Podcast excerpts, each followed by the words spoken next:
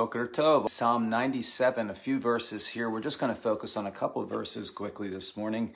But this psalm continues with 90, really from 96 on the reign of God. God is Melech or King. And it says, when Adonai is king, Adonai Malach, Adonai Malach, he is king, he reigns. He, uh, Melech is king, Malach, he reigns.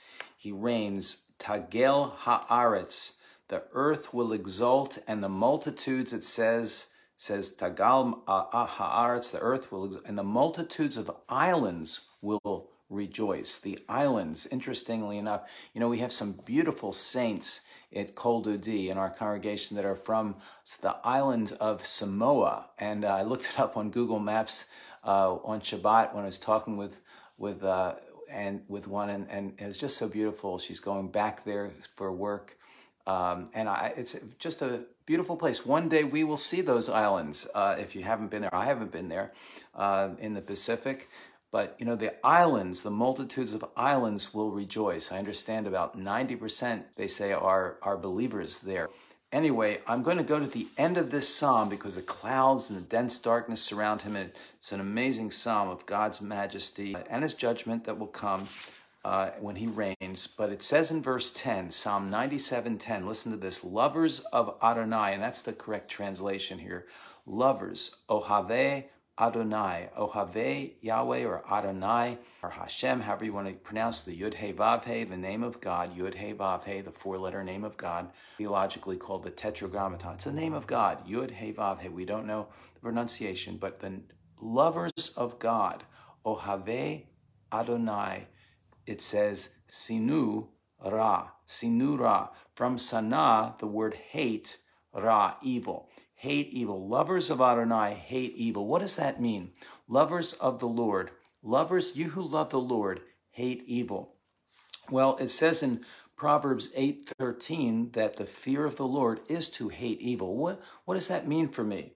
If I'm a, a lover of God, those who love the Lord hate evil. Well, first of all, it says in, in Proverbs 18 that the fear of the Lord is to hate evil, and it, it goes on to clarify. It says, pride, arrogance, and it says the perverse mouth, God says, I hate.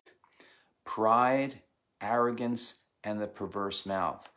God hates it and says, Those who fear the Lord, those who have the God constantly before them, those who are putting the Lord first, you have a hatred toward pride, toward arrogance. There's just something in you that doesn't want anything to do with it.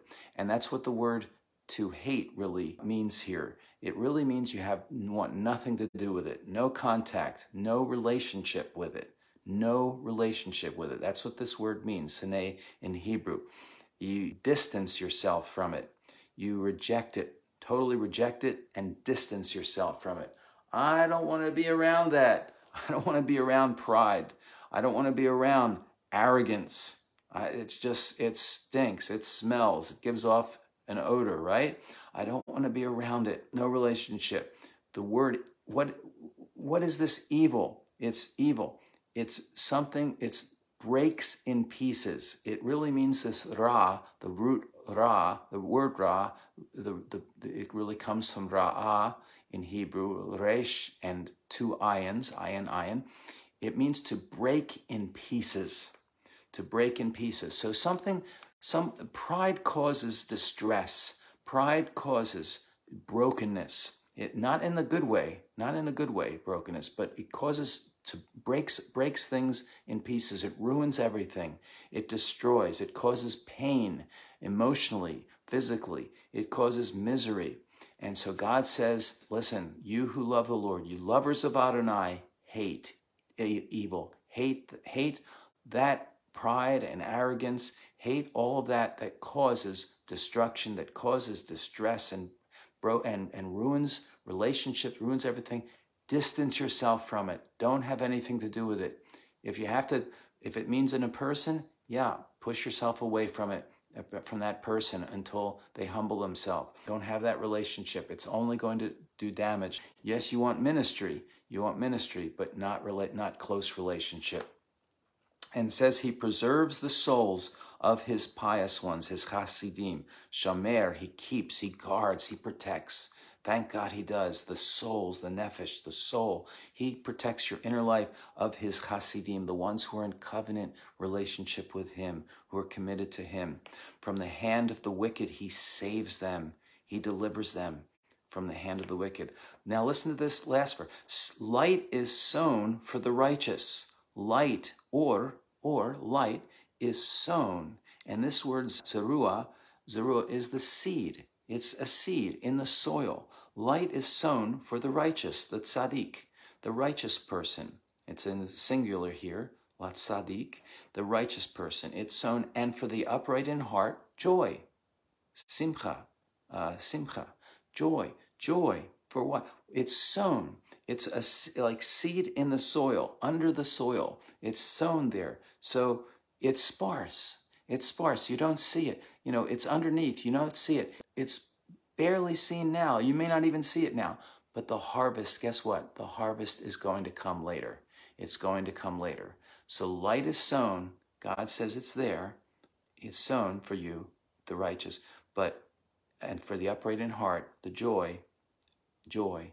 But it's not always seen right away. You know that song, Joy Comes in the Morning? Joy comes in the morning. I think it's, it's from Psalm 30, verse 5. Weeping may endure for the night, but joy comes in the morning. So this is the idea here. Light is sown for the righteous. It's seed. It's the seed and joy for the upright in heart, joy. Rejoice, righteous ones. Now it's in the plural. Tzadikim, simchu, rejoice, tzadikim, simchu tzadikim, rejoice you righteous ones in the Lord, in Adonai, and give thanks in his holy name. Give thanks, give thanks in his holy name. Why? Because the harvest is, is coming, because you can give thanks in him no matter what, what things look like now, you know the harvest is going to come. Praise the Lord.